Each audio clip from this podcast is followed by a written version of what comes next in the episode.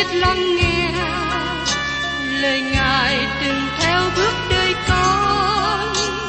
Xin cho con biết sẵn sàng chờ đợi và vẫn nghe theo chúa.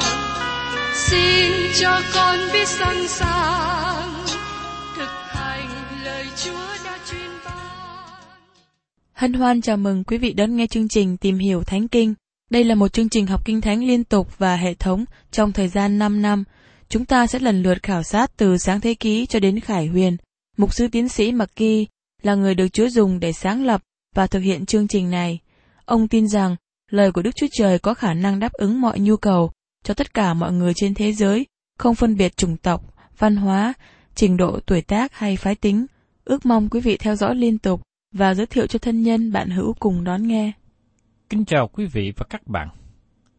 Trong chương trình tìm hiểu Thánh Kinh hôm nay, tôi với quý vị tìm hiểu đến một sách mới, đó là sách tích trong Kinh Thánh Tân Ước. Trước nhất, chúng ta tìm hiểu về phần giới thiệu. Tích và Phaolô đã hiệp với nhau trong công tác hầu việc Chúa trên đảo Coros, như được kỹ thuật trong tích đoạn 1 câu 5. Tôi không biết rõ là họ ở đó bao lâu. Khi chúng ta đi xuyên qua thư tín này, chúng ta sẽ học một số điều về những người sống trên đảo này. Phaolô không có nhiều thì giờ để đó cho người trên đảo Corus. Phaolô rời khỏi đảo này và đi đến nơi khác. Nhưng sau đó ông viết thư cho Tích. Phaolô viết thư cho Tích với lời hướng dẫn về những điều cần nên làm trong vai trò của một người mục sư trẻ trên đảo Corus. Thời gian viết thơ tích vào khoảng năm 64 đến 67 sau công nguyên. Công tác của Phaolô và tích trên đảo Coros không được đề cập trong sách công vụ. Điều này tỏ bài cho biết là sách công vụ không có kỹ thuật tất cả các hoạt động của hội thánh đầu tiên. Thật ra, sách công vụ các sứ đồ chỉ là một kỹ thuật nhỏ, nó đề cập chủ yếu đến công tác của hai vị sứ đồ. Führer trong phần thứ nhất và Phaolô trong phần thứ nhì. Và chúng ta cũng không có tất cả các lời kỹ thuật về công tác của hai sứ đồ này. Trong hai thư tín viết cho hội thánh Thessalonica, Phaolô nhấn mạnh nhiều về sự đến của Đấng Christ và nó là hy vọng sáng chói và tốt đẹp cho ông. Có nhiều người nhận xét rằng Phaolô nhấn mạnh về điều này nhiều quá trong thời gian đầu của chức vụ, nhưng trong lúc cuối ông không còn nhấn mạnh nữa. Do vậy, trong thơ tích được viết vào cùng khoảng thời gian với thơ Timothy thứ nhất, tức là vào lúc gần cuối của chức vụ Phaolô. Trong sách tích đoạn 2, câu 11 đến 13, Phaolô viết: Và ân điển Đức Chúa Trời hay cứu mọi người đã được bày tỏ ra rồi. Ân ấy dạy chúng ta chừa bỏ sự không tinh kính và tình dục thế gian, phải sống ở đời này theo tiết độ, công bình, nhân đức, đang chờ đợi sự trông cậy hạnh phúc của chúng ta và sự hiện ra của sự vinh hiển Đức Chúa Trời lớn và cứu Chúa chúng ta là Đức Chúa Giêsu Christ. Thưa các bạn, Phaolô không mất hy vọng phước hạnh của hội thánh. Tôi nghĩ rằng nó tiếp tục sáng chói hơn, như lời được chép ở trong sách Führer thứ nhì đoạn 1 câu 19. Nhưng đó, chúng tôi càng tin lời các tấn tiên tri chắc chắn hơn. Anh em nên chú ý lời đó. Như cái đèn soi sáng trong nơi tối tăm, cho đến chừng nào ban ngày lộ ra, bọ sao mai mọc trong lòng anh em. Timothy và Tích là hai mục sư trẻ, là hai người mà Phaolô có đặc ân dẫn dắt họ trở lại với Đấng Christ. Phaolô gọi hai người là con ông, con thật trong Chúa, bởi vì do Phaolô đã dẫn dắt họ đến sự hiểu biết, sự cứu rỗi trong Đấng Christ. Phaolô viết thư cho cả hai anh em này, nhờ đó chúng ta được hai thư cho Timothy và một thư cho Tích. Các thư này được gọi là thư tín mục vụ, bởi vì trong các thư này Phaolô ban cho họ lời hướng dẫn về các mục sư trẻ liên quan đến công tác của hội thánh địa phương. Các thư tín này rất hữu ích cho chúng ta ngày hôm nay. Chúng ta có nhiều lời dạy dỗ liên hệ đến hội thánh địa phương. Chúng ta nghĩ rằng chúng ta có đầy thư viện với các sách nói về cách điều hành hội thánh. Nhưng trong Kinh Thánh, chúng ta chỉ có ba lá thư, và ba thư này rất ngắn. Nhưng chúng nó cho chúng ta những nền tảng căn bản về hoạt động của hội thánh địa phương. Điều gì có ảnh hưởng trên chúng ta nếu chúng ta thiếu trong hội thánh? Có phải vấn đề khó khăn là thiếu tổ chức hay thiếu hệ thống không? Tôi nhận thấy rằng nhu cầu thiếu trong hội thánh đó là thiếu về thuộc linh, thiếu nhu cầu thuộc linh. Thành thật nhìn nhận rằng, chúng ta biết rất ít về hai vị mục sư trẻ này, Timothy và Tích. Hình như Tích có vẻ mạnh mẽ hơn, cả về thể chất lẫn thuộc linh. Phaolô ít có lo lắng nhiều cho Tích, nhưng Phaolô quan tâm nhiều cho Timothy. Tích có thể trưởng thành hơn Timothy và Tích có đức tính mạnh mẽ của người đàn ông. Timothy là người Do Thái và được làm phép cắt bì bởi Phaolô, nhưng Tích là người ngoại và Phaolô từ chối làm phép cắt bì cho ông. Chúng ta đọc trong sách Galati và biết rằng Phaolô đem Tích đi với ông đến Jerusalem. Vì Tích là người ngoại nên Phaolô không cho phép ông được làm phép cắt bì. Như chúng ta xem ở trong sách Galati đoạn 2 câu 1 đến câu 3. Nhưng khi Phaolô đem Timôthê đi với ông, ông làm phép cắt bì cho Timôthê. Như được kỹ thuật trong sách công vụ đoạn 16 câu 1 đến câu 3. Phaolô làm phép cắt bì cho người này và từ chối làm phép cắt bì cho người kia. Điều đó cho chúng ta lời kết luận này. Vì điều yếu cần chẳng phải là chịu cắt bi hay là chẳng chịu cắt bi, bèn là trở nên người mới trong sách Galati đoạn 6 câu 15. Phaolô nói rằng ông làm mọi điều trong mọi cách để cứu một vài người trong đấng Christ. Với người Do Thái, ông muốn trở thành người Do Thái. Với người ngoại, Phaolô muốn trở thành người ngoại. Phaolô làm lễ cắt bì cho Timôthê bởi vì cả hai muốn vào trong nhà hội Do Thái. Nhưng trong hội nghị lớn của hội thánh ở Jerusalem, Phaolô bảo vệ tinh lành và ông không để một chút dấu điều nào xen vào, như được kỹ thuật trong công vụ đoạn 15. Vì thế, Phaolô từ chối để tích chịu phép cắt bì. Thật là nguy hiểm khi chúng ta cố gắng đặt ra một số lực lệ nhỏ hay một số nghi thức để cố gắng sống đời sống cơ đốc nhân. Nhưng thưa các bạn, điều chủ yếu chúng ta cần có trong đời sống cơ đốc nhân là mối quan hệ riêng tư với Đấng Christ. Trong thơ tích chúng ta có một hình ảnh rất tốt về hội thánh trong Tăng ước với sự tổ chức tốt đẹp của nó. Hội thánh tốt đẹp căn cứ theo thư tín này có ba điều. Thứ nhất, có một tổ chức trật tự. Thứ hai, có một giáo lý tốt. Và thứ ba, có một đời sống trong sạch để sẵn sàng làm mọi việc lành. Đây là hình ảnh của hội thánh Tăng ước mà thư tính tích trình bày cho chúng ta trong thư Timôthê nhấn mạnh giáo lý đúng trong hội thánh. Trong thư tích nhấn mạnh sự quan trọng về trật tự của Đức Chúa Trời cho hoạt động trong hội thánh. Câu Kinh Thánh làm chìa khóa căn bản là tích đoạn 1 câu 5. Ta đã để con ở lại Corus đặng sắp đặt mọi việc chưa thu xếp, và theo như ta đã răng bảo cho con mà lập những trưởng lão trong mỗi thành. Tích được Phaolô chỉ định để sắp đặt mọi sự có trật tự trong hội thánh Corus. Trong đoạn 1, Phaolô nói rằng hội thánh phải là nơi có tổ chức trật tự. Trong đoạn 1 câu 5, Phaolô nhắc nhở rằng ta để con ở lại Corus đặng sắp đặt mọi sự chưa thu xếp và theo như ta đã răng bảo cho con mà lập những trưởng lão trong mỗi thành. Trong đoạn 2, ông nhấn mạnh về hội thánh cần giảng và dạy lời của Đức Chúa Trời. Như trong đoạn 2 câu 1. Nhưng con, hãy dạy điều hiệp với đạo lành. Phaolô nói rằng hội thánh cần có một giáo lý đúng cho đức tin. Và trong đoạn 3, chúng ta thấy hội thánh thực hiện các công việc lành, như trong đoạn 3 câu 1. Hãy nhắc lại cho các tín hữu phải dân phục các bậc cập quyền chấp chánh, phải vâng lời các bậc ấy, sẵn sàng làm mọi việc lành. Nói một cách khác, hội thánh được cứu rỗi bởi ân điển, sống bởi ân điển và thể hiện đức tin trong thế gian bởi công việc lành. Ngày nay, tôi thấy khó tìm được một hội thánh nào thực hiện đủ ba phương diện này. Họ không nhấn mạnh cả ba. Một số hội thánh nhấn mạnh phương diện này và không nhấn mạnh đến phương diện kia. Bây giờ, xin chúng ta hãy xem rõ hơn các phương diện này. Thứ nhất, hội thánh cần có trật tự. Phaolô viết cho hội thánh Corinto trong Corinto thứ nhất đoạn 14 câu 40. Nhưng trong mọi sự đều nên làm cho phải phép và theo thứ tự. Đôi khi chúng ta không thấy trật tự trong hội thánh, và lý do thường là vài nhân sự trong hội thánh cố gắng điều hành hội thánh theo ý của họ.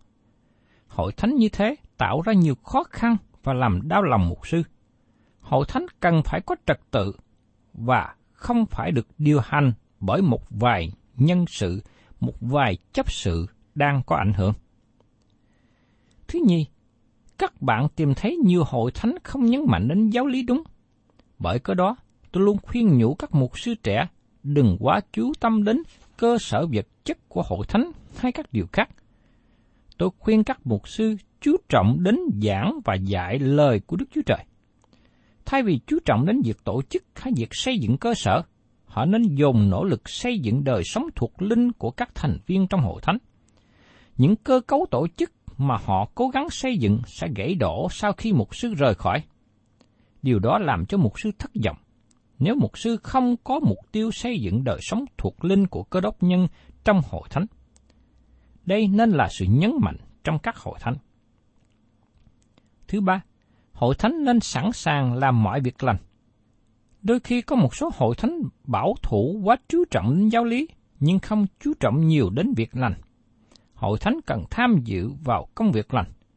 Nhiều tổ chức cơ đốc chú tâm nhiều đến việc giúp đỡ nhu cầu vật chất. Chúng ta cần chăm lo cả hai phương diện, thuộc thể lẫn thuộc linh. Tôi rất vui khi thấy có nhiều hội thánh tham dự vào việc giúp đỡ người khác. Khi hội thánh đi ra thăm viếng người cô đơn, chăm sóc người nghèo, giúp đỡ những nhu cầu cần thiết cho cuộc sống. Đây là một hình ảnh tốt lành, giống như ngọn đèn chiếu sáng đang tỏa ra. Thư tích rất ngắn. Có một số người theo khuynh hướng tự do cố gắng nhấn mạnh đến đoạn thứ ba liên hệ đến việc lành, nhưng họ bỏ qua hai đoạn đầu nói về trật tự và giáo lý trong hội thánh. Nếu một hội thánh không thực hiện cả ba phương diện này, thì không thể được gọi là hội thánh tân ước. Bây giờ, tôi xin mời các bạn cùng tìm hiểu về bố cục của thư tín. Thứ nhất, hội thánh với sự tổ chức. Lời giới thiệu trong đoạn 1, câu 1 đến câu 4. Trật tự hội thánh cần phải lựa chọn các trưởng lão có đủ phẩm cách tốt. Trong đoạn 1, câu 5 đến câu 9. Tiếng xấu của người Chorus trong đoạn 1, câu 10 đến câu 16. Thứ hai, hội thánh cần dạy và giảng lời của Đức Chúa Trời. Hội thánh cần dạy về giáo lý tốt. Trong đoạn 2, câu 1 đến câu 10. Hội thánh phải giảng về ân điển của Đức Chúa Trời. Trong đoạn 2, từ câu 11 đến câu 15. Thứ ba, hội thánh cần thực hiện công việc lành. công việc lành là bằng chứng về sự cứu rỗi, tức là công việc của Đức Thánh Linh trên đời sống của người tin nhận. Trong đoạn 3, câu 1 đến câu 7. Công việc lành đem đến lợi ích cho hiện tại và tương lai. Trong đoạn 3, từ câu 8 đến câu 15. Bây giờ mời quý vị cùng tìm hiểu đến phần thứ nhất, hội thánh với sự tổ chức. Lời giới thiệu trong thư tích có đức tính của một thư mục vụ, nhưng nó không giống với các thư khác mà Phaolô đã viết. Mời quý vị cùng xem trong sách tích đoạn 1, câu 1. Ta, Phaolô, tôi tớ của Đức Chúa Trời và sứ đồ của Đức Chúa Giêsu Christ để đưa các người được chọn của Đức Chúa Trời đến đức tin và trong sự thông hiểu lẽ thật là sự sanh lòng nhân đức. Phaolô nói rằng ông là tôi tớ của Đức Chúa Trời. Từ ngữ tôi tớ ở đây thật sự có nghĩa là người làm nô lệ. Phaolô nói rõ ràng ông là người nô lệ của Đức Chúa Trời. Chúng ta biết từ trong kinh thánh của ước, một người tự nguyện làm nô lệ là người làm nô lệ suốt đời cho chủ. Phaolô cũng nói rằng ông là sứ đồ của Đức Chúa Giêsu Christ. Phaolô biện hộ cho chức vụ sứ đồ của mình. Lý do mà Phaolô nói về chức vụ sứ đồ ở đây, bởi vì Phaolô sẽ ban lời chỉ dạy về việc tổ chức hội thánh. Các lời chỉ dạy này đến từ một sứ đồ. Chúa Giêsu viết cho hội thánh của Ngài qua sứ đồ, và thư tín tích cũng là lời của Đức Chúa Giêsu đến với chúng ta hôm nay nữa. Phaolô nói rằng, để đưa các người được chọn của Đức Chúa Trời đến đức tin. Người đến với Đức Chúa Trời cần phải có đức tin, đức tin vào Chúa Giêsu và công việc cứu rỗi của Ngài. Người đến với Đức Chúa Trời cần có đức tin vào Kinh Thánh là lời của Ngài. Phaolô nói về người được lựa chọn của Đức Chúa Trời, tức là những người được cứu rỗi. Phaolô không thảo luận về giáo lý sự lựa chọn. Phaolô nói, và sự thông hiểu lẽ thật là sự sanh lòng nhân đức. Thưa các bạn, nếu lẽ thật không dẫn các bạn đến đời sống tinh kính, như thế có một điều gì sai trật trong đức tin của các bạn. Lẽ thật sẽ dẫn đến sự nhân đức, nếu không, dẫn đến sự nhân đức, nó không phải là lẽ thật. Phaolô nhấn mạnh về đề tài này. Khi một người tin nhận tin lành, người ấy được dẫn đến sự nhân đức, bởi vì dân chúng ở trên đảo Coros lạm dụng ân điển của Đức Chúa Trời. Họ nói rằng, nếu họ được cứu bởi ân điển, họ được tự do sống trong tội lỗi, nếu họ muốn. Phaolô trả lời ngay tại đây trong câu thứ nhất. Ông nói rằng khi một người tin nhận lẽ thật của Đức Chúa Trời sẽ dẫn đến sự nhân đức. Ân điển cứu chúng ta, nhưng nó cũng đặt một số kỷ luật cho đời sống chúng ta và kêu gọi chúng ta sống ở mức độ cao. Các bạn không thể nào dùng giáo lý và ân điển của Đức Chúa Trời để biện hộ cho tội lỗi. Nếu các bạn nghĩ rằng các bạn có thể được cứu rỗi bởi ân điển và sống trong tội lỗi, tôi thành thật nói với các bạn rằng, có thể các bạn chưa được cứu rỗi bởi ân điển, các bạn chưa được sự cứu rỗi. Sự cứu rỗi dẫn đến đời sống tinh kinh. Và trong thơ tích đoạn 1 câu 2, trong cậy sự sống đời đời là sự sống mà Đức Chúa Trời không thể nói dối đã hứa từ muôn đời về trước. Phaolô nói, trong cậy sự sống đời đời. Ý nghĩ tại đây căn cứ trên hy vọng sự sống đời đời. Trong thư tích, chúng ta thấy Phaolô nói về ân điển trong ba thời kỳ, quá khứ, hiện tại và tương lai. Như được chép trong sách tích đoạn 2, câu 11 đến 13. Và ân điển Đức Chúa Trời hay cứu mọi người đã được bày tỏ ra rồi. Đó là đề cập đến thì quá khứ. Ân ấy dạy chúng ta chừa bỏ sự không tin kính. Đây là đề cập đến thì hiện tại. Và tình dục thế gian phải sống ở đời này theo tiết độ công bình nhân đức đang chờ sự trông cậy hạnh phước của chúng ta, tức là thì tương lai, và sự hiện ra của sự vinh hiển Đức Chúa Trời lớn và cứu Chúa chúng ta là Đức Chúa Giêsu Christ. Đây là hy vọng mà Phaolô đang nói, và ông nói cho chúng ta nên nương cậy trên hy vọng đó. Đức Chúa Trời không thể nói dối lời Ngài đã hứa. Hy vọng này được hứa bởi Đức Chúa Trời, đấng không thể nói dối. Như trong Roma đoạn 3 câu 4 nói rằng, chẳng hề như vậy, thà xưng Đức Chúa Trời là thật và loài người là giả dối. Đôi khi có một số người tin Chúa sống như Đức Chúa Trời là đấng nói dối. Họ nói họ tin điều này về Đức Chúa Trời, nhưng đời sống của họ không thể hiện điều họ tin. Paulo nói rằng, Đức Chúa Trời không thể nói dối. Tôi thường muốn giảng một bài giảng về những điều Đức Chúa Trời không thể làm. Đây là điều Đức Chúa Trời không thể làm. Đức Chúa Trời không thể nói dối. Con người chúng ta có thể nói dối, nhưng Đức Chúa Trời không thể nói dối. Nói dối là điều mà Đức Chúa Trời không thể làm. Các bạn thấy rằng Đức Chúa Trời bày tỏ lẽ thật về chính Ngài. Ngài là đấng thánh, Ngài là đấng công bình. Đó là bổn tính của Ngài. Và có một số điều Ngài không thể làm vì bổn tánh đó. Nó không phải vì Ngài không có quyền năng để làm, nhưng bởi vì bản tánh hay là bổn tánh chân thật của Đức Chúa Trời. Ngài không thể nói dối, vì Ngài là đấng công bình. Ngài không hề nói dối, Ngài là đấng mà các bạn có thể tin cậy vào. Phaolô nói thêm trong phần giới thiệu, Đức Chúa Trời không thể nói dối đã hứa từ muôn đời về trước. Lời hứa này đã được hứa trong cõi đời đời, và Đức Chúa Trời thực hiện những gì Ngài đã hứa. Và tiếp đến trong tích đoạn 1 câu 3. Tới kỳ chỉ định, Ngài đã bày tỏ lời của Ngài ra bởi sự giảng dạy là sự ta đã chịu giao phó theo mạng lệnh Đức Chúa Trời là cứu Chúa chúng ta. Tới kỳ chỉ định có nghĩa là theo thời giờ của Chúa. Đức Chúa Trời hành động có trật tự.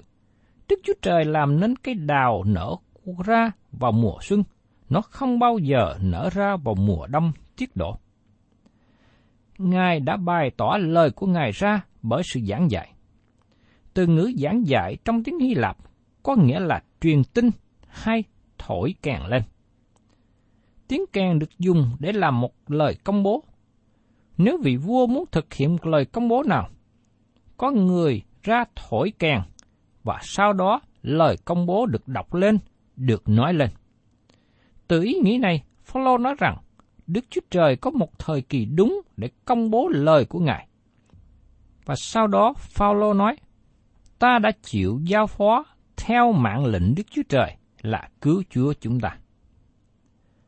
Và tiếp đến trong lời giới thiệu này, trong sách tích đoạn 1 câu 4, Phaolô nói, Gửi cho tích là con thật ta trong đức tin chung, nguyện xin con được ân điển và sự bình an ban cho bởi Đức Chúa Trời là Cha và bởi Đức Chúa Jesus Christ, cứu Chúa chúng ta.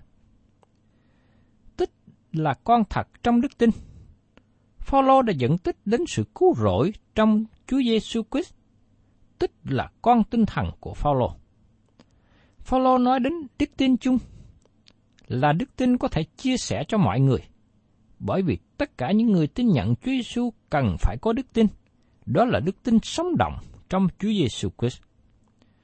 Phaolô có lời cầu chúc, nguyện xin con được ấn điển sự bình an ban cho bởi Đức Chúa Trời là Cha và bởi Đức Chúa Giêsu Christ cứu Chúa chúng ta.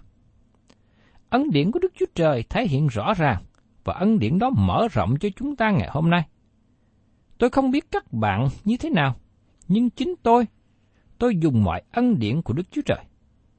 Tôi cảm ơn Chúa vì Ngài là tốt lành với tôi. Ngài không đối xử với tôi theo sự vi phạm của tôi hay là theo sự bội nghịch của tôi, theo sự xấu cha của tôi. Ngài đối xử với tôi bởi ân điển lớn lao của Ngài. Vì thế, tôi luôn tiếp nhận ân điển và dùng ân điển của Chúa. Đức Chúa Trời ban ân điển, sự nhân từ, sự bình an. Sự bình an đang ngự trị trong đời sống của người tin nhận Chúa Giêsu. Nhưng sự hòa bình trong thế gian sẽ đến khi nào Chúa hòa bình trở lại. Và tất cả mọi điều này đến từ Đức Chúa Trời là Cha và từ Chúa Giêsu Christ là cứu Chúa chúng ta. Quý vị và các bạn thân mến, ngày hôm nay, thế gian mà chúng ta đang sống không có sự hòa bình. Nhưng nếu các bạn muốn có sự hòa bình trong lòng, tôi xin mời gọi các bạn hãy đến tiếp nhận Chúa Giêsu. Khi nào có Chúa Giêsu ngự vào trong lòng các bạn, lúc đó các bạn mới có được sự bình an. Tôi đã kinh nghiệm được sự bình an này. Tôi cầu chúc cho các bạn có được sự bình an. Nhưng rất tiếc, chính tôi không thể đem sự bình an cho các bạn được. Cho đến khi nào các bạn tiếp nhận Chúa Giêsu làm cứu Chúa của mình, lúc đó các bạn sẽ có được sự bình an cho chính đời sống của mình. Thân chào quý vị và các bạn, và xin hẹn tái ngộ cùng quý vị trong chương trình tìm hiểu Thánh Kinh kỳ sau. Chúng ta sẽ tiếp tục tìm hiểu đến thơ tính mà Phaolô viết cho tích. Cảm ơn quý vị đã đón nghe chương trình Tìm hiểu Thánh Kinh. Nếu quý vị muốn có loạt bài này, xin liên lạc với chúng tôi theo địa chỉ sẽ được đọc vào cuối chương trình. Kính chào quý thính giả.